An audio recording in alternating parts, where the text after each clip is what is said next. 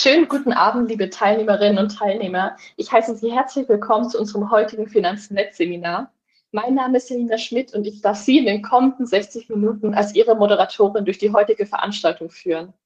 Haben Sie sich je gefragt, wohin Ihre Fotos verschwinden, wenn Sie sie auf Facebook posten oder wo Ihre Dateien abgelegt werden, wenn Sie diese in der Cloud speichern?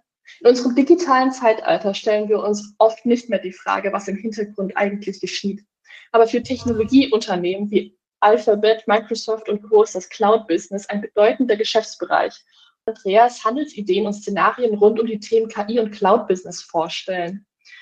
Ja, dann fange ich gerne an, alphabetisch. Andreas Bernstein, mein Name. Schön, dass ich hier wieder dabei sein darf. Wir hatten ja schon ein paar Veranstaltungen zusammen. Ich schätze auch immer ähm, die hochwertige Präsentation und auch natürlich die Einleitung. Lieben Dank äh, dafür. Ich selber bin seit über 25 Jahren Trader an den Finanzmärkten aktiv, kann mir gar nichts anderes mehr vorstellen und beleuchte da natürlich nicht nur als Daytrader die täglichen Kursschwankungen, die es hier natürlich bei DAX, Dow Jones, Nasdaq und so weiter gibt, sondern insbesondere für die mittelfristige Perspektive und auch den Altersvorsorge, Vermögensaufbau, wie man so schön sagt, auch interessante Aktien, Momentumwerte und Wachstumswerte, die man auch mit ruhigem Schlaf mal länger halten kann. Und da zählen natürlich die Trends der Zukunft unbedingt dazu. Wer mehr über mich erfahren äh, möchte, gerne bringe ich nachher noch mal ein paar ähm, Einschübe mit über die Social Media Kanäle. Andreas Bernstein ist einfach zu finden oder Fit vor Finanzen mit der 4 in der Mitte, ein Livestream-Kanal, der täglich die Berichterstattung ganz weit nach vorne bringt. Es geht um Big Techs, es geht um KI, um Cloud-Business. Das äh, mag erstmal befremdlich äh, sein, die ganzen Wörter in Rangfolge zu bringen, aber das haben wir alle schon mal gehört, ja. Und ich werde in den kommenden rund 50 äh, Minuten plus Fragezeit und Puffer darauf eingehen, warum wir das alle benötigen und warum das etwas ist, was uns auch noch die nächsten Jahre oder gar Jahrzehnte begleiten wird. Wer das vertiefen möchte, der ist auf dem Von Tobel-Blog beispielsweise sehr, sehr gut aufgehoben. Da wird nämlich das Thema KI, ausgeschrieben künstliche Intelligenz und auch der KI-Boom von dem David nochmal ausführlich äh, dargestellt. Den haben wir eben gerade schon mal gehört. Also da gibt es weitere Informationen vertiefenderweise hinzugefügt. Also gern da mal reinstöbern. Ich habe von der Bundesministerium-Seite für Internet und Sicherheit ähm, quasi hier mal entnommen, wofür braucht man überhaupt eine Cloud? Ganz einfach erklärt, wie sage ich es meinem Kind, wird ja oft ähm, begonnen, etwas Kompliziertes einfach darzustellen. Also letzten Endes geht es darum, dass wir ja uns größtenteils online aufhalten und auch die Kommunikation über Online-Medien vollziehen. Wir schicken Daten hin und her. Und wenn es eine Textnachricht ist, das sind ja auch schon Daten im einfachsten Sinne, Nullen und Einsen, die durch das Universum, ohne sie zu sehen, äh, transferiert werden und komplexere Dinge wie eine Excel-Tabelle oder ein Word-Dokument oder gerade ein Videoanruf, das funktioniert alles reibungslos. Aber die Daten müssen ja irgendwo sein. Die müssen irgendwo zwischengespeichert. Die verpuffen auch nicht. Es gibt auch Datenspeicherung Überwachung, gerade wenn es in Richtung ähm, von Datenschutz, von Überwachung geht. Wenn Verbrechen aufgedeckt werden, wird immer wieder das Thema ähm, Datenspeicherung vorgehalten. Und da kriegt man schon mal so einen kleinen Eindruck äh, darauf, äh, wie viele Daten es eigentlich umfasst, nämlich so ziemlich alles, was uns umgibt, ähm, ist mit Daten behaftet, ob ich mit der Kreditkarte im Supermarkt zahle oder die Payback-Punkte auslöse. Überall müssen ja die Daten sofort verfügbar sein und das rechtfertigt eben, ähm, dass man so eine Art Institution geschaffen hat, eine Cloud, eine Wolke, in der die Daten sich befinden. Das ist natürlich so ein idealtypisches Szenario, das in der Wolke über uns die Daten schweben. So ist es natürlich in der Realität nicht. Es sind riesen Serverschränke, die an ganz vielen lokalen Punkten stehen, von verschiedenen Firmen aufgestellt, aber natürlich auch ähm, von verschiedenen Behörden. Ähm, denken wir zum Beispiel an eine elektronische Krankenakte ähm, und so weiter. Also die Personalausweisdaten, all das muss ja überall an Flughäfen und so weiter vorgehalten und abrufbar sein. Dafür braucht natürlich auch eine Cloud. Also nicht nur äh, für diejenigen, die Fotos schießen und die irgendwo wegspeichern wollen, sondern für den täglichen Umgang, für unser tägliches Miteinander ist es gar nicht mehr äh, wegzudenken. Äh, ich will gar nicht so tief an der Stelle hier ähm, einsteigen, sondern äh, gleich einmal sagen, warum das ein Megatrend ist, beziehungsweise zeigen. Wenn man einfach die letzten sechs Monate mal zurückschaut in den Technologieindex Nasdaq 100, dann sind die Unternehmen, die sich mit dem Thema Cloud und mit dem Thema künstliche Intelligenz beschäftigen, die High-Performer gewesen. Und das sind nicht etwa Nebenwerte, die auf einen Trend gestoßen sind, der vielleicht dann irgendwann mal wieder weg ist oder Meme-Aktien oder, oder, oder. Nein, es sind wirklich Flaggschiffe. Also da zählt auch eine Apple noch mit rein. Die ist jetzt hier im Nasdaq nicht vertreten, deswegen auch nicht in der Liste. Ist trotzdem zweistellig gestiegen dieses Jahr. Das ist das wertvollste Unternehmen an der Wall Street. Die Nvidia über eine Billion wert. Die werden wir uns ausführlich heute anschauen. Aber auch eine Meta-Plattform hatten wir am Anfang äh, gehört. Ähm, zählt da zweifelsohne mit rein eine Alphabet oder besser bekannt unter dem Namen Google, wobei Google nur ein Produkt davon ist. Eine Amazon kennt auch jeder Intel Chips. Also das sind alles ähm, Werte, die schon sehr, sehr groß sind, die an den großen Trends partizipieren und die sie auch mitprägen mit ihren Entwicklungen und damit prägen sie auch unser Gesellschaftsbild und unsere, ähm, ja, unser Miteinander. Und äh, was man dann als Anleger, als Anlegerin tun kann, ist logischerweise auch darauf zu springen, also an solchen Megatrends teilzuhaben. Und wenn es ein Stück ist, man muss ja nicht unbedingt am Tief einsteigen, am Hoch aussteigen, sondern einfach dem Trend ein Stück weit folgen. Das kann man auf kurzfristige Art und Weise tun und auf langfristige. Dann gehen wir mal ein Stück weiter. Den Nasdaq, äh, das Hochtechnologiebarometer haben wir uns angeschaut, aber die Werte, beziehungsweise einige davon, finden sich natürlich auch in den Standardindizes wieder, wie es so schön heißt, nämlich zum Beispiel im Dow Jones. Da finden wir auch die Intel wieder, da ist die Microsoft, die Salesforce und die Apple, die haben wir uns auch rausgepickt heute. Die Nvidia kommt noch oben drauf, die hatte ich im Nasdaq gezeigt, um eben nochmal von den großen Firmen so top-down äh, zu zeigen, ähm, wie wichtig dieses Business ist und was es für Anleger bedeutet, inklusive einer Chartanalyse für all die Unternehmen. Die wollen wir hier auch mit anfügen, wie man Produkte auf äh, diese Unternehmen, auf diese Aktie findet. Das kann man dann analog äh, zu dem eben gezeigten Optionsscheinfinder hier anwenden. Können wir am Ende auch gern nochmal hier präsentieren. Also zurückkommen zu der Wolke. Die Wolke umgibt uns nicht, sondern sie steht in der Mitte, im Epizentrum. Ich will fast schon sagen, wir drehen uns um die Wolke mit all unseren Dingen. Ob man äh, Musik streamt, ob man sich äh, Videos anschaut, ob man ähm, irgendwelche Daten hinterlegt hat oder auch, ob man Spiele spielt. Selbst der Gaming-Bereich ist nicht mehr so, dass man wie ganz früher zu meiner Jugend noch Disketten installiert, später CDs und äh, dann irgendwann ähm, DVDs und was es nicht alles gab an Speicherdiensten ähm, mit auf das stationäre Gerät äh, ja, koppeln muss oder mit dem stationären Gerät koppeln muss, sondern das liegt auch alles in der Cloud, ganz klar. Man hat dann ein Abo und kann dann ähm, entsprechend auf seine Charaktere, auf die Spielstände zugreifen und interaktiv ähm, hier sich die Zeit vertreiben, auch mit anderen dieser selben Zeit online sind. Das hat ja auch Riesenvorteile, dieses On-Demand-Business. Und das hat natürlich auch einen Riesenumsatz. Anteil für die Unternehmen, die in diesem Business äh, zugegen sind. Ich habe hier die Statistik mal mitgebracht, äh, ganz überspannend auf alle Unternehmen, die im Cloud-Bereich äh, tätig sind. Und da sagt die Statistik aus, die Schätzung für dieses Jahr, das Jahr ist ja noch nicht zu Ende, geht an die 600 Milliarden US-Dollar ran vom Umsatz wo sich dann eben die Unternehmen reinteilen möchten und wo es gilt, möglichst hohe Marktanteile sich rauszuschneiden. Im nächsten Jahr 2024 sollen es dann schon 724. Also das ist äh, tatsächlich ein enormes Wachstum, wo man äh, überhaupt nicht den Zenit erkennt. Da die Daten ja auch immer größer werden, die Datenmengen, Fangen wir beispielsweise mit Apple an, ganz alphabetisch, kennen viele Anleger und Anlegerinnen vor allem durch die Smartphones. Vielleicht hier auch nochmal ein kleiner Hinweis. In genau einer Woche, am Dienstag, den 12. September, sollen ähm, die neuen iPhones vorgestellt werden. iPhone 15 ist dann an der Tagesordnung und da soll auch wieder eine noch bessere, eine hochauflösendere Kamera verbaut werden. Warum ich das erzähle? Nicht, nicht weil ich unbedingt ein Apple-Fan bin, doch das auch, aber auch, weil man natürlich ableiten kann, ganz direkt, ist die Kamera besser, ist die Auflösung größer, brauche ich auch mehr Speicherplatz für ein Foto. Und die sind längst nicht mehr auf dem Gerät, sondern sobald du dir ein neues Gerät holst, kannst du das ja koppeln. Mittlerweile bei Apple weiß ich es aus eigener Erfahrung, legst du die Telefone nebeneinander und drückst zwei, drei Knöpfchen und dann werden alle Daten übertragen, weil so viele sind es auch gar nicht. Ja? Nach ein, zwei Stunden ist das schon erledigt. Die meisten Daten liegen ja tatsächlich in der Cloud. Und auch da ist Apple einer der Vorreiter gewesen, die eben genau das für ihre Kunden und Kundinnen adaptiert haben, dass sie eben nicht äh, stationär ähm, das Ganze abspeichern. Gehen wir nochmal einen Schritt zurück. Bei Apple, was haben die noch gemacht? Also Telefone, klar, wissen wir alle.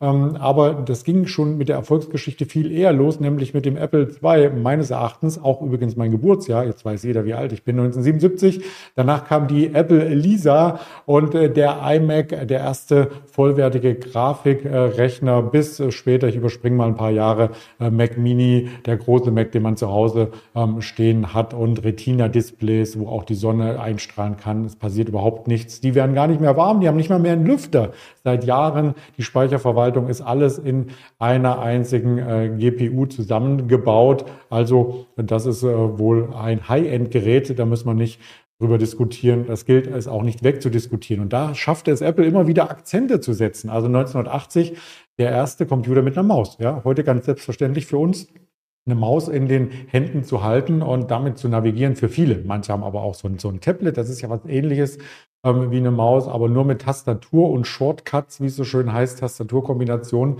ähm, kommt eigentlich keiner mehr durchs äh, Leben richtig durch, äh, durch das Online-Leben zumindest. Also das war schon eine mega Erleichterung. Ähm, Apple mit den Grafikanwendungen, äh, der erste Mac stand eben für Grafiker und für in Anführungsstrichen Nerd äh, zur Verfügung und wurde dann später dann auch für die Filmindustrie interessant. 1999 mit iMovie, mit dem Programm, konnte das erste Mal mit einem digitalen Camcorder, ich kann mich noch erinnern, mein Opa ist dann immer mit so einem Camcorder in den Urlaub angereist mit mehreren äh, kleinen Kassetten und Ersatzakkus im Gepäck und hat die ganzen Filme ähm, aufgenommen, die dann später irgendwann ja, von mir digitalisiert werden mussten. Das war eine, eine Heidenarbeit. Aber das ist ein anderes Thema. Man konnte eigene Filme produzieren. Das fuhr auch noch nicht. Transportable Musik, wer kennt es nicht? Einfach auf dem Smartphone, im Auto oder sonst wo äh, Musik hören. Wenn es nicht Streaming ist, dann hat man es schon weggespeichert, aber dann eben bitte in einer geringen Datenqualität und das ermöglichte MP3 das Format und auf dem iPod äh, seit 2001 konnte man die MP3-Files auch sehr, sehr praktisch abspeichern. Immer dabei haben, seine Musiksammlung, was man früher als Regal mit äh, CDs oder Schallplatten hier letzten Endes ähm, als Sammler ähm, noch hochtürmte bis an die Decke. Das war dann alles auf einem kleinen elektronischen Gerät. Ist schon Wahnsinn. Das iPhone 2007, ich habe es angesprochen, jetzt ist die 15. Generation in den Startlöchern. Ab nächster Woche revolutioniere den Telefonmarkt, wenn man sich mit Menschen unterhält oder auch Nutzerdaten sich anschaut. Das Telefonieren an sich macht nur noch einen kleinen Anteil aus. Es ist halt ein Smartphone und das Wort Phone kann man ja fast rauskicken. Es geht nur noch um Smart. Es geht um Instagram, es geht um Facebook, äh, WhatsApp, äh, irgendwelche Grafikanwendungen, alles Mögliche kann man mit äh, diesem kleinen Gimmick, mit diesem Wegbegleiter machen. Ja, selbst den Tesla kannst du damit einparken und andere Sachen steuern. Smart Home, die Kaffeemaschine mit einer App anmachen, während man noch im Bett liegt und, und, und. Ähm, Wahnsinn. Mittlerweile ist das schon viel zu groß für viele geworden und die steuern diese ganzen Sachen über die Apple Watch beispielsweise. Wearable heißt das Hauptwort und auch, wer hat es erfunden? Apple 2014. Da ging es nämlich los mit Tablets und Wearable, also dass man auch von der Uhr aus äh, die gesamte Musikanlage ähm, steuert, laut, leise, nächster Titel, Kaffeemaschine an, aus und so weiter. Wahnsinn, was man da alles machen kann, wird immer kleiner die Technik und selbst der App Store seit 2008 weltweit bekannt ähm, ist von Apple erfunden worden. Deswegen heißt er auch App Store, von Apple abgeleitet ist das Wort App also haben vielleicht viele auch noch nicht gewusst, nochmal so ein bisschen was ähm, im Hintergrund zur Firma erörtert. Wie geht es weiter? Natürlich mit den Datenmengen wird es immer rasanter, immer größer. Das muss irgendwo gespeichert werden, hatten wir eingangs ja schon erwähnt. Und da kommt noch hinzu, dass das Ganze in Echtzeit übertragen wird, zum Beispiel ab nächsten Jahr mit der Vision Pro. Also wenn man das dann nochmal ähm, eine Ecke weiter spinnt, äh, sind wir vielleicht in ein paar Jahren alle mit so einer Brille behaftet. Die Augen übrigens, das ist keine Taucherbrille, die lichtdurchlässig ist, die werden mit einer Kamera in, im Innenraum der Brille aufgefangen und nach außen auf das Display quasi ähm, übertragen. Also man kann ähm, somit im Inneren sich etwas anschauen und von außen denken alle Menschen, damit es nicht so befremdlich ist, der guckt mich doch an. Ja, aber man guckt einen gar nicht an, man kann ja nämlich nicht durchschauen, aber man kann verrückte Sachen machen. Ich denke mal, die ähm, Office Arbeit der Zukunft wird äh, so irgendwie aussehen, dass man sich selber äh, die verschiedensten imaginären Monitore irgendwo und wenn es im Hotelzimmer ist, auf der Welt hin und her schiebt und dort arbeiten kann oder sich auch unterhalten lassen kann. Die Zeiten werden in ein paar Jahren vorbei sein, wo man sich so einen riesen Flatscreen ähm, Bildschirm hinhängt und vielleicht können wir im Chat ja mal kurz fragen, wer hat denn so einen riesen Monitor? Also ich persönlich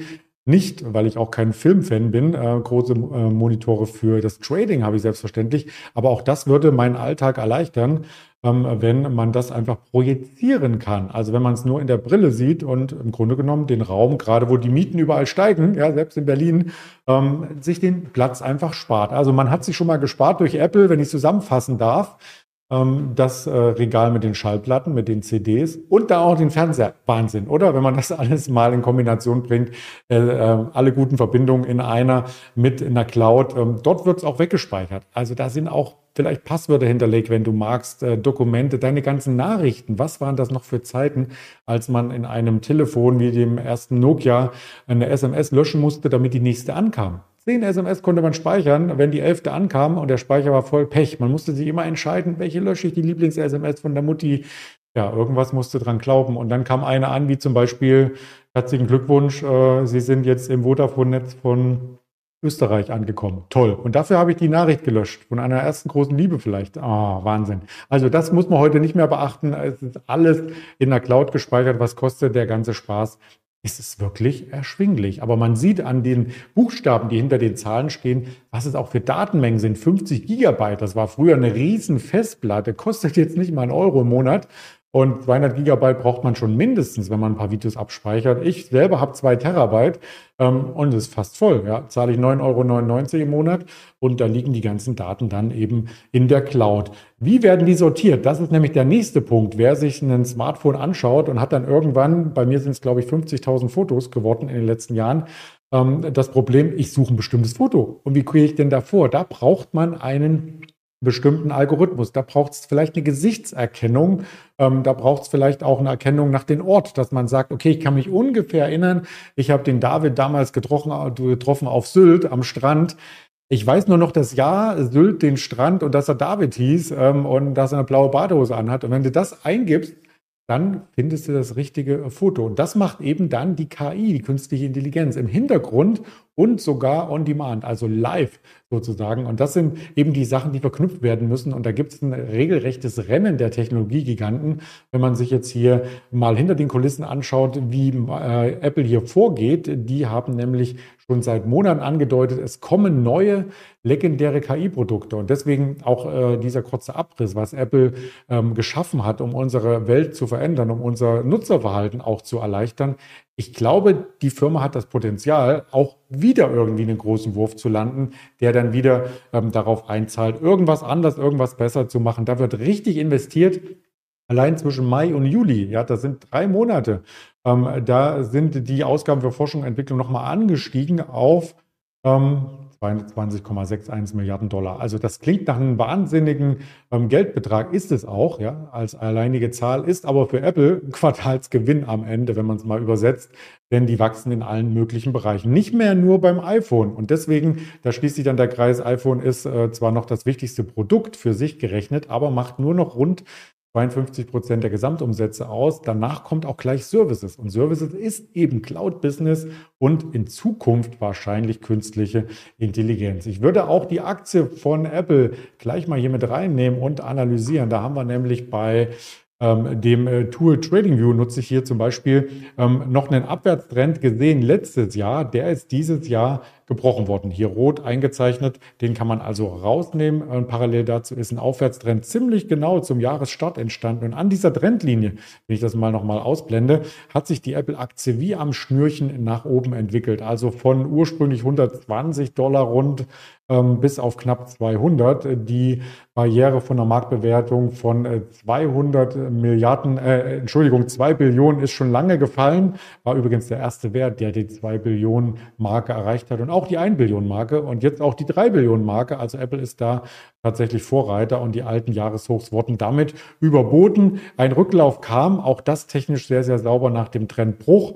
Quartalszahlen ein Stück weit ging es nach unten und jetzt äh, in der aktuellen ähm, Phase, wo die neuen Produkte anstehen in einer Woche, ich habe es schon erwähnt, nähern wir uns wieder dem Allzeithoch. Man könnte also auch sagen, okay, sie ist zwar nicht mehr in den alten Aufwärtstrend zurückgekehrt, das wäre auch Wahnsinn, wenn das geschehen würde, aber neuer Aufwärtstrend ist trotzdem ein Aufwärtstrend und wir sind über den alten Jahreshochs, die wir in den letzten Jahren, also 2021 ganz genau gesagt ausgeprägt hatten und auf dem Weg dazu hier ähm, die nächsten und die letzten Allzeithochs rauszunehmen. Das wäre auch mein Ziel, wenn die Produktpräsentation einigermaßen gelingt, ja, und die Produkte gut ankommen, die Vorbestellungen rein klingeln, dann denke ich, dass Apple auch weiterhin eines der Basisinvestments im Tech-Sektor ist, gerade vor dem Hintergrund, dass da mit der KI noch irgendwas Großes kommt. Ich weiß es selbst nicht, wenn ich es wüsste.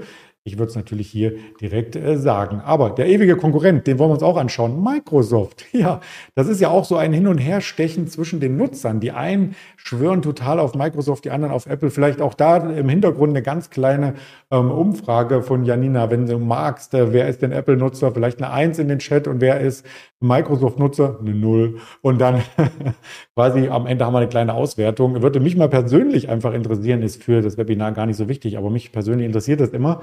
Auch da gilt es, die ganzen Tools ähm, in ein, einen Einklang zu bringen und auch zu nutzen. Ja, also das ist Teams beispielsweise, wo die Kommunikation drüber läuft. Da hat man sich ganz viel abgeschaut, beispielsweise bei Zoom Video Communications in der Corona-Zeit. Man hatte sowas noch nicht.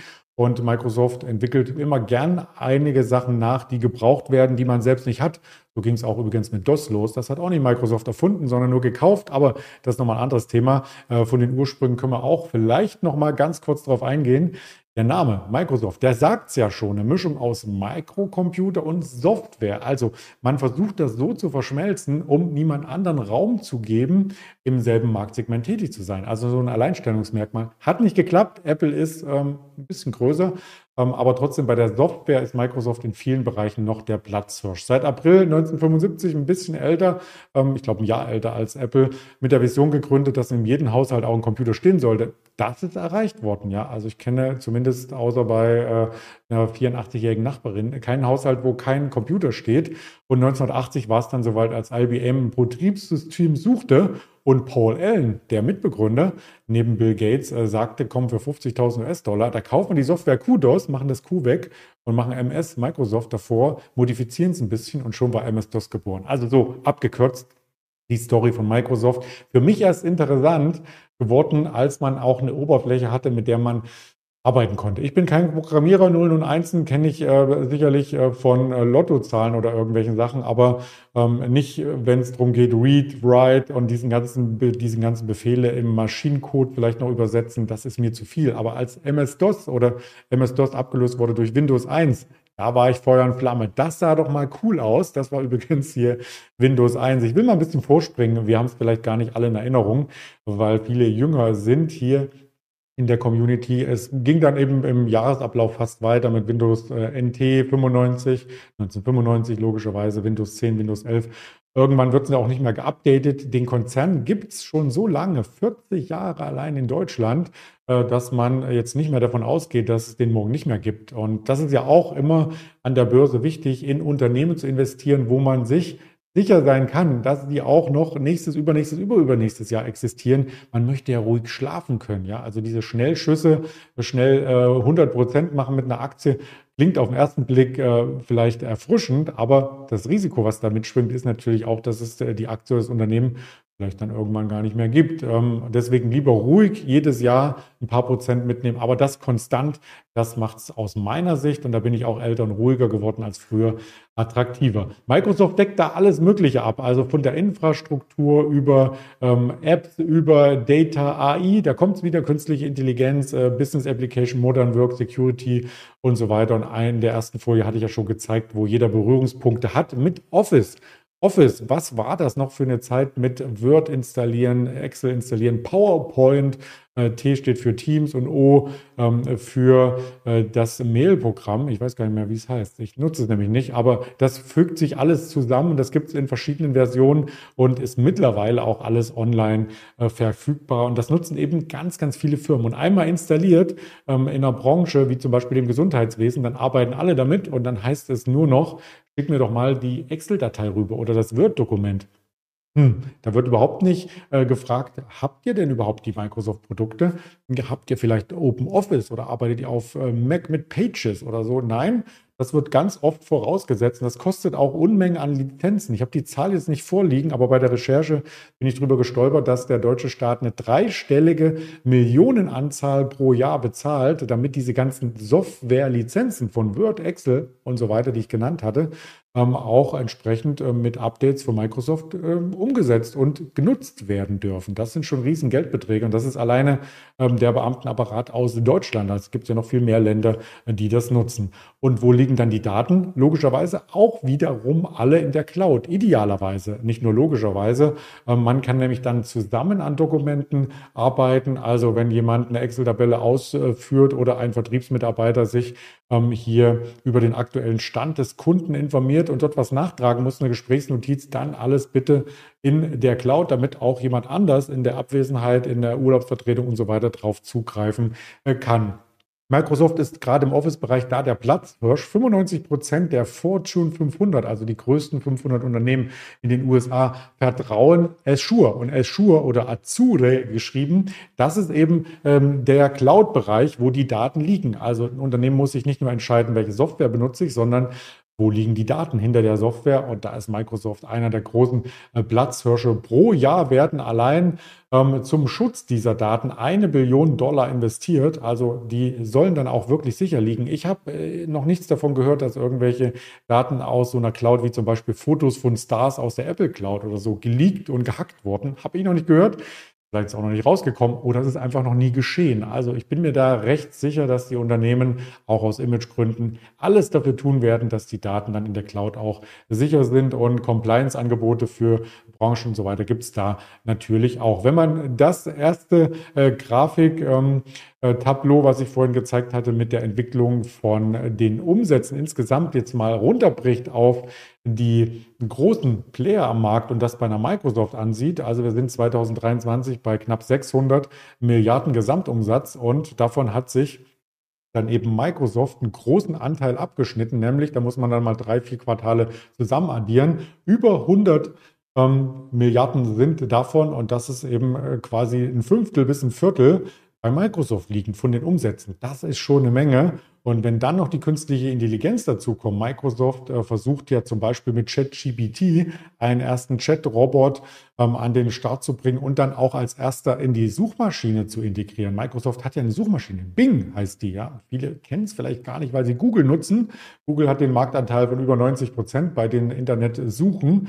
Ähm, 100.000 äh, Suchanfragen werden pro Sekunde gestellt. Das ist eine wahnsinnige Datenmenge, die auch in Realtime also direkt beantwortet werden ähm, soll aus Nutzersicht. Also ich möchte nicht bei Google eingeben, äh, wie wird das Wetter an der Ostsee morgen, weil ich spontan hinfahren möchte und dann steht da, bitte warten, in zehn Minuten kriegst du die Antwort. Nee, man möchte sofort das Ergebnis und das realisieren die eben auch. Und Microsoft mit Bing möchte für diese Suchalgorithmen, dass alle Ergebnisse entsprechend sortiert werden, auch die künstliche Intelligenz nutzen. Google hat auch eine künstliche Intelligenz, soll aber jetzt nicht das Thema sein. Ich wollte nur damit ausdrücken, dass eben Microsoft den KI ähm, Gedanken in die Cloud-Services mit integriert und ähm, damit weiter wachsen möchte. Wenn man die Marktanteile äh, von diesen ähm, bisherigen ähm, Cloud-Angeboten sich mal hier anschaut, äh, die zum Beispiel im Bereich Webseiten oder in anderen Bereichen liegen, da ist Microsoft ja, äh, was die KI-Integration in der Cloud angeht, noch ganz am Anfang. Ein Prozent, ja, das Amazon schon viel weiter. Amazon hat bei der KI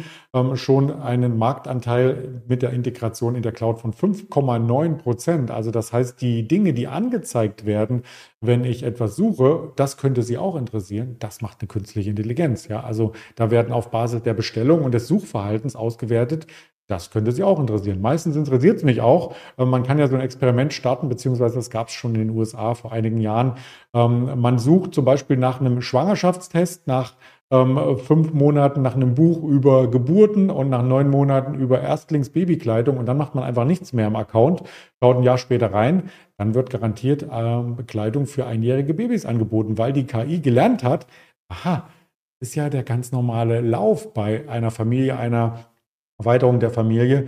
Äh, erst äh, kommt die Schwangerschaft, dann die Geburt und dann äh, wachsen die Kinder heran. Die brauchen dann immer entsprechende Kleidung oder andere Utensilien. Interessant, interessant. Wird alles weggespeichert, kann man sich ähm, da auch mal rein vertiefen in das Thema. Wenn es um das Hosting geht, auch da die ganzen Webseiten. Wo liegen denn die Daten? Die liegen ja auch in der Cloud, weil die immer erreichbar sein müssen, die Websites. Ähm, global natürlich nochmal gespiegelt über mehrere Rechenzentren, falls mal ein Rechenzentrum keinen Strom hat, auf gut Deutsch gesagt, oder überschwemmt wird durch eine Naturkatastrophe, können ja die Daten nicht gleich alle weg sein. Und da ist Microsoft Azure 6% in diesen Cloud Services. Da ist Google noch weit davor, Amazon ganz weit vorne. Und äh, Cloudflare Hosting haben vielleicht viele Private gar nicht gehört, ähm, ist aber bei Unternehmen sehr, sehr äh, verbreitet. Äh, da bin ich gespannt, ob Microsoft dem einen der Platzhirsche gelingt, da weitere Marktanteile obendrauf zu setzen, zusammen mit der ähm, KI. Und da wird ganz, ganz viel investiert. Ich habe im Moment das Gefühl, es geht gar nicht um das Ergebnis, weil das ist ergebnisoffen, künstliche Intelligenz, sondern es geht darum, erst einmal ganz viele Milliarden zu investieren. Dass ein Wettlauf der Investitionen eingesetzt hat. Äh, Chef Nadala hat gesagt, ähm, bei der künstlichen Intelligenz erhöht er den, das Wort fand ich unglücklich, Wetteinsatz. Es ist aber im Grunde genommen auch eine Wette darauf, dass es funktioniert, dass wir Menschen als das ist jetzt vielleicht nochmal eine ethische Frage, uns auch äh, komplett öffnen für das Thema künstliche Intelligenz und nicht sagen, oh, ich habe damals bei Terminator gesehen, Irgendwann ist die KI so ausgereift, die tötet uns Menschen, die Maschinen regieren. Kann ja auch passieren. Also ich will es nicht ausschließen, ähm, aber es gibt schon erste mahnende Worte, die sagen, die KI soll nicht überall Fuß fassen. Aber bisher ist es so, dass es einen Wettlauf bei den Investitionen gibt, um eben Forschungsergebnisse voranzutreiben mittels KI und auch Suchmaschinenergebnisse und, und, und. All die Beispiele, die ich genannt habe. Und da kommt dann auch wieder Alphabet, also Google mit ins Spiel. Die haben wir heute mal nicht rausgegriffen, weil ich der Meinung bin, äh, das Unternehmen, da müssen wir wirklich mal eine Sondersendung äh, zumachen. Vielleicht auch an David gleich der Hinweis. Ich bin offen für, wenn wir da nochmal ein Webinar machen, nur zum Thema Alphabet, also Google. Ähm, äh, das können wir machen, danke. Ja, habt ihr jetzt alle gehört. Wunderbar. Ich notiere mir das auch gleich in mein Mutti-Heft. Ähm, ist nämlich auch ein US-Gigant, der mit allen, die heute genannt werden, in Konkurrenz besteht. Auch da wollen wir uns die Aktie anschauen. Die Analysten habe ich diesmal mitgebracht. Bei Apple sieht es ähnlich aus. Kaufen, kaufen, kaufen ist äh, da das äh, Stichwort oder die mehrheitliche ähm, Ausprägung und die Microsoft Corporation, es so schön heißt, habe ich hier auch charttechnisch ähm, aufbereitet. Die holen wir uns dann genauso wieder rein.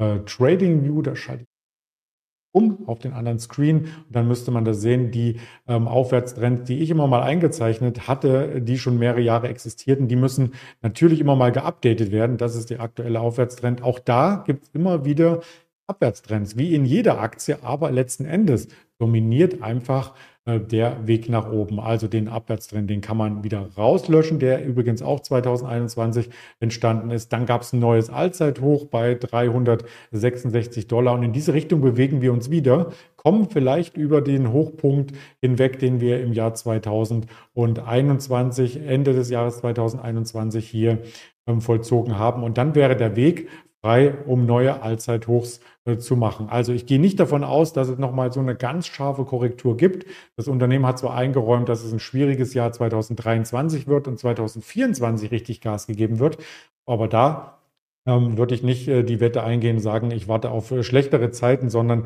sukzessive vielleicht auch in den steigenden Markt reinkaufen bei so einer Aktie, die im Grunde genommen recht krisenfest ist. Denn wie ich vorhin mit den Behörden als Beispiel sagte, die kündigen ja nicht alle die ganzen Verträge, nur weil gerade ähm, die Wirtschaft äh, etwas lahmt, sondern da geht es letzten Endes ähm, darum, den Betrieb am Laufen zu halten, auf gut Deutsch gesagt.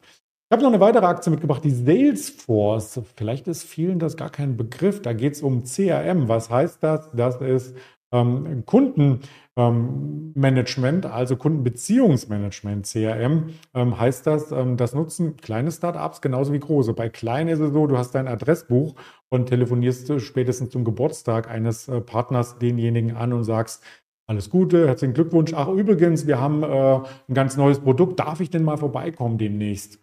Ja, und bei großen Firmen ist das dann ganz, ganz anders, weil da viele Prozesse einfach von der Firma als Beratungsdienstleistung, in dem Sinne von Salesforce, ähm, hier effizienter gestaltet werden. Dadurch werden Kosten gespart und auch vielleicht noch eine Software mit an die Hand gegeben. Im deutschsprachigen Raum ist äh, der Konkurrent SAP sehr bekannt. Übrigens das Schwergewicht im DAX. Also die schwergewichtigste Aktie in den USA, Salesforce, ist in den Dow Jones aufgestiegen vor einigen Jahren und ist die Aktie, die in diesem Jahr im Dow Jones am besten gelaufen ist. Die hat sich am stärksten entwickelt. Also hört, hört, ähm, wenn man das ab 1.1. zurück ähm, datiert. Salesforce auf alle Fälle einen Blick äh, wert. Also weltweit führender Anbieter von Customer Relationship Management, so heißt es ausgesprochen. Ähm, man verkauft das meiste einfach online, also 94 Prozent der Services finden online statt. Die Computerisierung des Verkaufspersonals rufen wir heute mal einen Callcenter an. Ich hatte neulich eine Frage an äh, meine Bank. Ist schon eine Online-Bank, aber mich hat erstaunt, dass trotzdem im Hintergrund äh, Kinder und Hunde zu hören waren. Und dann habe ich mal so ein bisschen neugierig gefragt, aha, im Großraumbüro laufen jetzt Hunde rum bei euch. Also war natürlich ein bisschen spitzzüngig, wie man es von mir gewöhnt ist. Aber da sagte dann die Mitarbeiterin, nee, nee, wir sind seit Jahren alle im Homeoffice und entschuldigen Sie bitte die Töne. Nein, nein, hat mich nicht gestört. Aber ähm, auch da sitzen die Callcenter nicht mehr in einem Center an einem Ort zusammen, sondern jeder irgendwo und arbeitet quasi die Daten ähm, auf und ab und runter und hoch und vermerkt alle Stände in den ähm, entsprechenden Tabellen, die in der Cloud stehen. Also Verwaltung von Callcentern, äh, zwischen Partnerbeziehungen optimieren. Da poppt dann zum Beispiel auf, aha, Kunde hat schon seit drei Jahren den Telefonvertrag, rufen wir ihn doch mal bitte an, weil es eine neue Kondition gibt. Da kann er nochmal drei Euro sparen, nochmal zwei Gigabyte mehr im Monat abtelefonieren oder Datenvolumen verbrauchen. Solche Dinge werden eben optimiert und das wird eben dann mit einer professionellen Dienstleistung wie der Beratung und Schulungsdiensten für die Mitarbeiter ergänzt. Das Ganze global. Zweistellige Wachstumsraten, nicht nur in den USA, wo das Unternehmen ähm, beheimatet ist, sondern auch in Europa, Asien, Pazifik, Amerika, überall ähm, wird Salesforce quasi mit angewendet in allen Branchen. Da braucht man also nichts rauskehren und man kann auch, wenn man von dem Kernprodukt nicht genug hat, hier noch einige Apps andocken und äh, Apps kommen von Apple, haben wir schon gelernt, nutzen aber auch andere Unternehmen. Also auf dem App Exchange Marktplatz heißt das dort, äh, können dann eben äh, für die perfekte Customer 360 Lösung noch alles Mögliche mit äh, zugeschaltet werden. Das sieht dann so aus und kann auch von jedem Gerät wiederum benutzt werden. Also der Anwender, die Anwenderin, ähm, die kann sich an den Laptop setzen, ans Pad, an den iMac, an, ans Smartphone und hat dann beispielsweise als Vertriebsmitarbeiter, Vertriebsmitarbeiterin auch die Möglichkeit, gleich die Adresse ins Google Maps äh, zu übernehmen. Aha, da ist Google genannt. interessant, interessant. Wird es noch ein Webinar geben, habe ich gehört, dieses Jahr. Ähm, äh, und kann dorthin fahren. Ja, also das ist alles miteinander vernetzt und das soll auch so bleiben. Der Umsatz soll weiter wachsen von Salesforce. Die Marge, äh, die kommt aus einem ähm, leicht äh, positiven Bereich in einen stark positiven Bereich hinein und soll dann in Zukunft ebenfalls mit KI nochmal einen Wachstumsschub bekommen. Und das fand ich interessant. Die äh, Quartalszahlen kamen letzte Woche und da hat, der, hat CEO Amy Weaver gesagt, dass sie eben die KI-Plattform MuleSoft und verschiedene Verkaufs- und Serviceleistungen zusammen kombiniert, äh, kombinieren möchten. Und damit könnten mehr als 450 Kunden ähm, investieren noch einmal in sieben verschiedene Clouds und in den nächsten fünf Jahren eben dieses Investitionsvolumen ähm, könnte dann nochmal verdoppelt werden, um die Kunden noch glücklicher, noch effizienter zu machen. Das klingt richtig gut und da kann man ruhig mal weit in die Zukunft schauen, nämlich die Gewinne pro Aktie. Das habe ich mir von Market Screener mal aktuell gezogen, das Bild. Wenn man den Gewinn pro Aktie fürs nächste Jahr mal als Basis nimmt, ähm, drei bis vier Dollar, soll das schon 2025 ähm, über fünf Dollar sein, 2026 äh, Dollar. Also das ist mal ein Wachstum, ja. Also zweistellige Wachstumsraten stehen da auch weiter auf der Agenda. Und da sind die Analysten natürlich begeistert. Ich übrigens auch. Ich bin auch begeistert äh, von äh, Salesforce, was sie so machen. Und wenn man sich das Chartbild anschaut, gab es in den letzten äh, Jahren sicherlich auch mal schwierige Phasen, aber ähm, die Aktie hat es gezeigt, hat gezeigt, dass man hier ähm, eine Bodenbildung ähm, einnehmen kann und die möchte ich jetzt im Chartbild wieder bei TradingView zeigen. Die fand nämlich vor gar nicht so langer Zeit statt. Also man konnte da auch noch auf den Trend relativ günstig und relativ spät ähm, aufspringen und zwar ganz genau genommen zum Jahreswechsel. Ab da bei rund 125 US-Dollar ist die Aktie in eine Verdoppelung reingelaufen, fast, ja, fast 240. Hat jetzt eine kleine Konsolidierung nach den Quartalszahlen ähm, hier mitgenommen, aber vom Trendverhalten, auch das können wir gerne hier wieder mit optisch äh, zeigen, ist es auch ein klarer Aufwärtstrend. Und da würde ich auch versuchen, ähm, wenn man vom Geschäftsmodell überzeugt ist und von dem Gesamtbusiness auf diese Aktie aufzuspringen, denn die hat noch ordentlich Platz bis zu den Allzeithochs. Also anders als eine Microsoft und eine Apple ähm, ist hier noch ähm, mehr Raum gegeben. Und das ist eben ein Business, was von den Einzelkunden, ähm, die quasi als Privatanwender wie bei einem iPhone äh, dann vielleicht auch von der Inflation so ein bisschen berührt sind und äh, sich dieses Jahr kein neues iPhone kaufen. Davon ist man unabhängig, denn es sind reine Unternehmenskunden, auch wenn es Startups dabei sind, aber die großen Unternehmen, die auch langfristig investieren, die klopfen bei Salesforce an. Deswegen finde ich den ähm, Wert äh, noch eine Ecke ähm, charmanter als die anderen beiden, äh, weil einfach da das langfristige Wachstum, finde ich, ganz gut gegeben ist. Apropos langfristiges Wachstum, wir haben noch einen vierten Wert. Alle guten Dinge sind hier in dem Fall, reimt sich nicht, aber kennt vielleicht auch jeder, wenn man sich mal einen Laptop oder einen Gaming-PC zusammengebaut hat. Auf was haben wir denn so geachtet? Auf die Grafikkarte. Ja muss denn eine Nvidia drin sein. Also nicht irgendein äh, Grafikchip on board. Nein, eine Nvidia-Grafikkarte drunter ging nichts. Habe ich von ganz vielen Gamern gehört. Und drunter gingen auch viele Games gar nicht an. Ja, also weil die Nvidia-Chips schon bahnbrechend sind. Die erste Grafikkarte, auch da ein paar Insights von der Firma, die wollte keiner haben. Ja, also die wurde 1995 gefertigt, das jüngste der vier Unternehmen, die ich heute mitgebracht habe. Ähm, die hat sich nicht durchgesetzt. Aber seit 1999, da ging es rapide aufwärts, an der Neste gelistet, also jetzt äh, 25-jähriges, fast also bald eine Silber, Silber-Hochzeit mit der Neste, kann man sagen, ähm, hat das Unternehmen in dem ersten Jahr des Listings 10 Millionen Chips produzieren lassen. Das ist kein Schreibfehler, es ist nämlich ein Fabless Production-Unternehmen. Das heißt, die geben die Produktion in Auftrag. Also während, muss ich ganz kurz erklären, während Infineon oder eine Intel ähm, Werke bauen mit Milliarden Subventionen, mit Milliarden Aufwendungen, wo zwischen der Grundsteinlegung geht ein bisschen schneller als der Berliner BER-Flughafen, aber es dauert trotzdem Jahre, ja, und Investitionen ohne Ende. Und dann müssen die Kunden auch äh, so viel bestellen, dass die Werke ausgelastet sind. Sagt Nvidia einfach, wir haben die Baupläne, wir ähm, fragen mal bei ein, zwei Fabrikinhabern an, ob sie uns das Ding äh, bauen können. So, fertig. Und wenn äh, hochskaliert werden muss, wird die zweite, der zweite Chip-Hersteller angefragt. Intel möchte das ja auch in Zukunft so machen, dass sie für andere Auftragsarbeiten erledigen. Und ähm, das ist ein ganz charmantes Modell, wo man hoch und auch runter skalieren kann in Krisen. Also Nvidia ist äh, damit sehr, sehr gut gefahren, fährt auch weiter damit weiter, ohne ein eigenes Werk zu haben. Seit Februar 2002, da waren es schon 100 Millionen Chips und als dann das Mining von Kryptos, also quasi die neuen zur Verfügung stellen von ähm, Bitcoins etc. losging, da waren die Chips sogar ausverkauft. Aber der Bitcoin-Hype ist schon ein bisschen abgeklungen, möchte ich mal meinen, will mich nicht in die Nesseln setzen, aber vom Chartbild her tut sich da gerade gar nichts. Man schaut nach vorne bei Nvidia, autonomes Fahren. Das ist das nächste Riesending.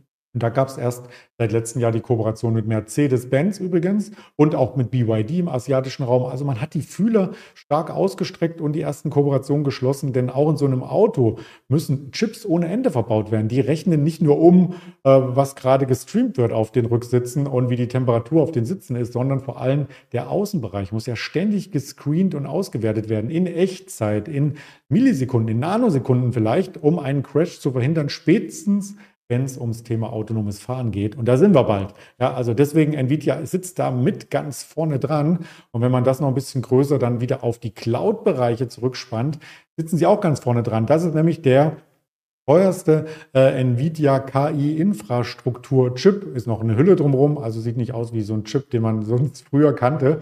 Und das Ding kostet 180.000 Dollar. Ja, also brauche ich persönlich jetzt nicht mehr hinzustellen, aber Rechenzentren brauchen das. Nicht nur eins, sondern 10, 20, 30. Es gibt schon Bestellungen in Höhe von drei Milliarden allein für nächstes Jahr. Ähm, und da ist noch nicht das Ende der Fahnenstange erreicht. Also diese äh, Nvidia DGX Super POD ist ein KI-Kraftpaket. Man kann es ja alles selber lesen, auf der Homepage sich anschauen. Das ist nochmal eine ganz andere Nummer als eine Grafikkarte in einem Laptop. Also nichts gegen Grafikkarten im Laptop, aber da verdient man halt von der Marge so wenig. Hier verdient man mit einem Schlag ganz, ganz viel und alle brauchen es wieder, ja. Also man kann die Cloud-Betriebskosten mit den NVIDIA-Chips minimieren.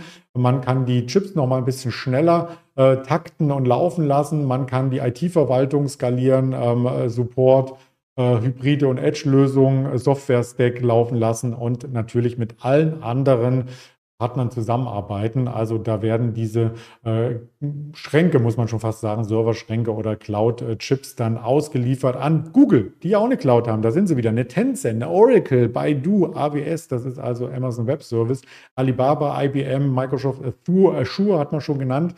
Ich kann gar nicht alle hier mit reinpacken, das würde den Rahmen sprengen. Aber was ich noch mit erwähnen muss zu Nvidia ist, die Quartalszahlen, die waren echt der Knaller. Die kamen vor zweieinhalb Wochen über die Ticker und die Marge ist gestiegen im Jahresvergleich auf über 40 oder von 43,5 im Jahresvergleich auf 70 Prozent.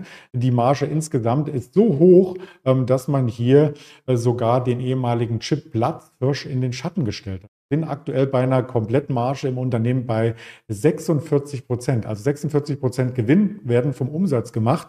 Und Intel war in den letzten 32 Jahren ähm, im Hochpunkt bei 31,2 Prozent, ja. Und jetzt ist man bei Nvidia schon bei 46 Prozent. Wenn man das höher skaliert und dann auch noch weiter in die Zukunft schaut, da geht es ja nicht nur um Autos, da geht es ja auch nicht nur um Gesundheitswesen, Biochemie und äh, äh, künstliche Intelligenz, sondern vielleicht auch irgendwann um Smart Cities, ja, die Stadtverwaltung. Wo fließt der Strom hin? Zu welchen Zeiten würden, werden die Solardächer an- und abgeschaltet und die Autos geladen, äh, damit das alles funktioniert? Das muss ja auch ein intelligenter Chip irgendwann machen.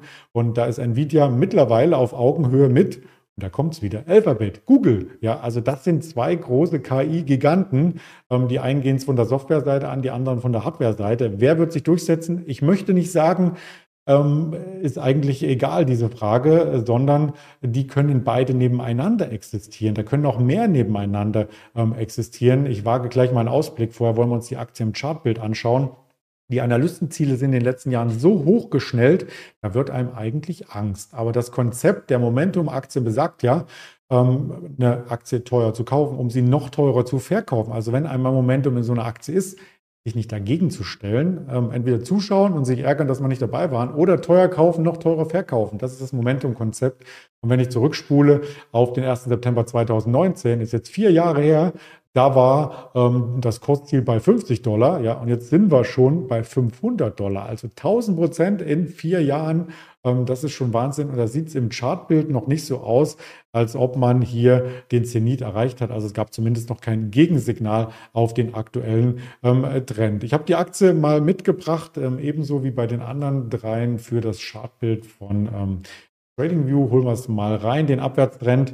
Die Aktie hat natürlich auch nach ähm, Corona ein bisschen gelitten, als der Tech-Boom etwas nachließ. Und hier unten war im Nachgang betrachtet eine ideale Einstiegsmöglichkeit, nämlich der Abwärtstrend ist gebrochen. Es hat sich ein Aufwärtstrend rausgestellt und immer mal partiell war ich dabei. Aktuell bin ich auch nicht investiert, muss ich zu meiner äh, Schande oder Unfreude feststellen. Aber es gab auch keine Möglichkeit mehr. Ich habe tatsächlich, nachdem äh, die Quartalszahlen im Mai so stark waren, dass es hier einen Sprung von 20 Prozent gab, darauf gewartet, dass wir nochmal an diese Trendlinie zurückkommen. Und es ist nicht passiert. Und so ist es manchmal an der Börse. Du wartest, die nächste Straßenbahn kommt bestimmt. Ja, das gilt für Straßenbahnen, aber nicht für ein Aktieninvestment, finde ich. Also nichts gegen André Costolani. Aber da kannst du wahrscheinlich warten, bis du schwarz wirst. Irgendwann musst du in den sauren Apfel beißen, wenn du so ein Unternehmen toll findest ähm, und sagen, okay, die ist jetzt so weit gelaufen. Ähm, wir kommen hier über die alten Jahreshochs so steil hinweg mit einem Gap sogar und die blickt nicht mehr zurück. Also irgendwann fasst man sich ein Herz und investiert dann vielleicht. Und das sagen auch eben viele Analysten, die sich ähm, vor lauter Lobesreden gar nicht mehr einkriegen. Die meisten sind auf dem Kauf- oder zumindest Aufstockniveau, obwohl die Aktie schon bis 500 ähm, Dollar gelaufen ist. Und wenn ich das nochmal zusammenfassen möchte, von den vier Werten, das ist nämlich genau bei 19 Uhr, habe hab ich ganz gut getroffen.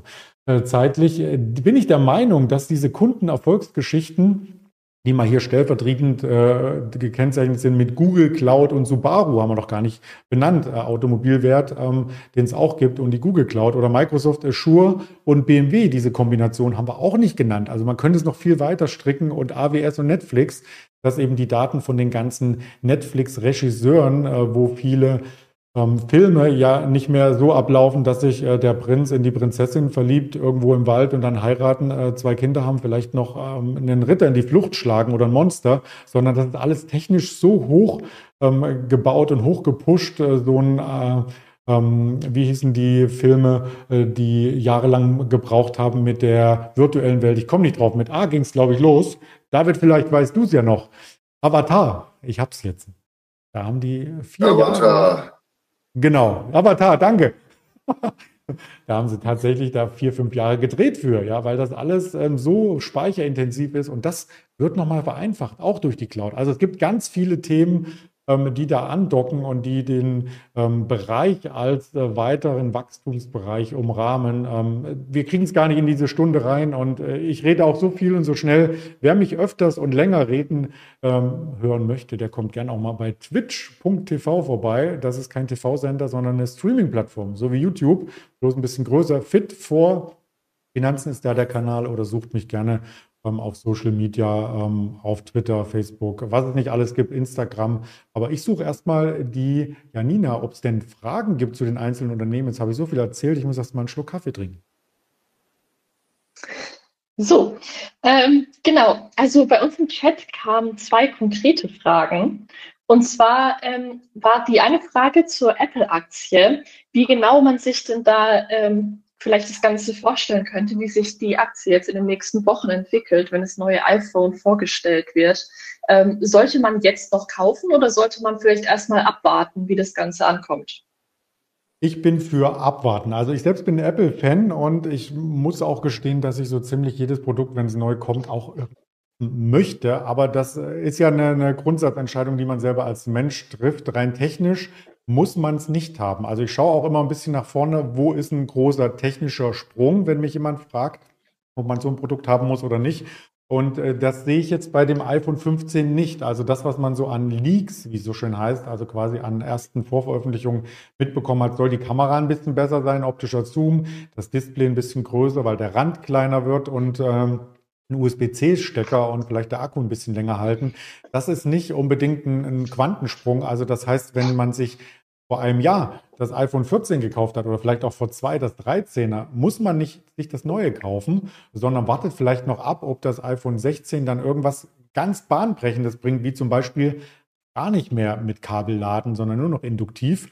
Ähm, in der Nähe einer Ladesäule gibt es ja auch schon viele ähm, Experimente und Patente, dass man sich nur in einem Raum aufhalten muss mit so einer Ladesäule und dann äh, wird alles, was man äh, äh, quasi damit gekoppelt hat, automatisch geladen. Du kannst auf der Couch sitzen und es ist immer voll, dein Gerät. Ja, brauchst kein Kabel mehr. Auf sowas würde ich zum Beispiel ähm, warten und äh, nicht jedes Jahr neu kaufen. Ich glaube, ähm, die Enttäuschung könnte größer sein als der Nutzen, den die neuen Geräte bringen. Und prinzipiell warte ich bei Apple immer auf die Produktpräsentation, wie die läuft, wie die Vorbestellungen sind und entscheide dann, ob ich die Aktie trade, aber nicht davor. Das ist so ein bisschen Blackbox. Okay, danke für deine Einschätzung. Und dann kam noch eine Frage zu Nvidia, weil die hat ja sehr gut performt jetzt. Ähm, lohnt es sich denn da jetzt überhaupt noch einzusteigen und wie könnte ich denn da am meisten profitieren? Ja, die Frage äh, hatte ich ja mit der Straßenbahn schon so ein bisschen beantwortet, dass ich selber traurig war, nicht eingestiegen zu sein, weil ich dachte, die ist äh, zu teuer. Aber du weißt ja nicht, wie teuer sie noch wird. Ne? Und ähm, von der Bewertung her ähm, ist die Marge eben so hoch, dass selbst die Bewertungsansätze, die dann fundamental sagen, ähm, der Nvidia ist einfach äh, von einem KGV dreistellig viel zu teuer, ähm, ja auch, wenn man es auf die nächsten Jahre mal runterrechnet und davon ausgeht, dass das Wachstum so bleibt und auch die Margen so hoch bleiben, dann schon wieder billig, weil 2025, glaube ich, 25 oder Anfang 26 ist das KGV nämlich nur noch bei 22 und dann ist es nämlich äh, spottbillig, wenn der aktuelle Kurs 2026 da auch noch ist.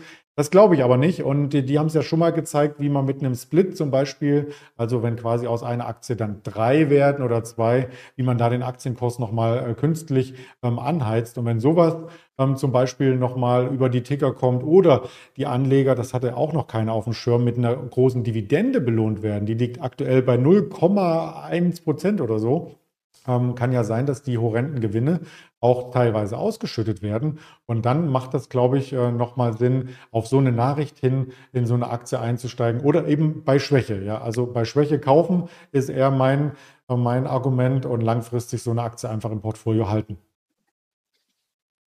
Alles klar, dann danke ich dir an dieser Stelle für die Beantwortung der beiden Fragen. Und ansonsten kam jetzt gerade keine Fragen mehr. Ich, soweit ich das sehe, wurde alles sehr gut erklärt. Und ähm, dann bedanke ich mich an dieser Stelle erstmal für die ausführliche Vorstellung der Unternehmen. Und genau, dann möchte ich Sie, liebe Teilnehmer, noch darauf hinweisen, dass das Seminar aufgezeichnet wurde. Sie können es sich also im Nachgang gerne nochmal per äh, nochmal anschauen. Den Link zur Aufzeichnung zu weiteren Informationen erhalten Sie dann zeitnah per E-Mail. Und einen Aufzeichnungsartikel finden Sie dann voraussichtlich auch noch heute Abend auf der Startseite von finanzen.net. Und dann würde ich euch beide, ähm, David und Andreas, vielleicht kurz fragen, ob ihr denn noch ein Feedback hättet äh, oder ein Fazit, besser gesagt, hättet für unsere Teilnehmer, was sie denn vielleicht aus eurem Vortrag so mitnehmen können. Da fängt der David aber an. ja, dann, äh, ja stimmt, Andreas hat genug gesprochen jetzt die letzten Minuten. Äh, Fazit, äh, Andreas, wir haben uns auf Sylt gesehen, habe ich gelernt. Äh, nächstes Final geht, geht zu den Tech-Werten. Nee, ich danke dir wie immer, großartig die Ausführung, super interessant, wirklich äh, zeigst jedes Mal aufs Neue, dass du wirklich da tief in der Materie drin bist. Kann jedes Mal wieder was bei dir lernen und äh, ja, vielen Dank und äh, freue mich da aufs nächste Mal mit dir wieder zusammenzuarbeiten. Ja, das kann ich nur entgegnen. Macht immer wieder Freude, ähm, hier gemeinsam ähm, durch das Abendprogramm äh, durchzugehen. Und mir macht es ja auch bei der Recherche immer wieder ähm, neue Impulse, die ich gerne weitergebe. Und äh, da sind vielleicht auch für dich ein paar Ideen wieder entstanden für den Von Tobel-Blog, den ich sehr aufmerksam lese. Und ähm, damit verabschiede ich mich dann auch und wünsche Ihnen allen noch einen schönen Abend. Tschüss und hoffentlich hören wir uns bald wieder.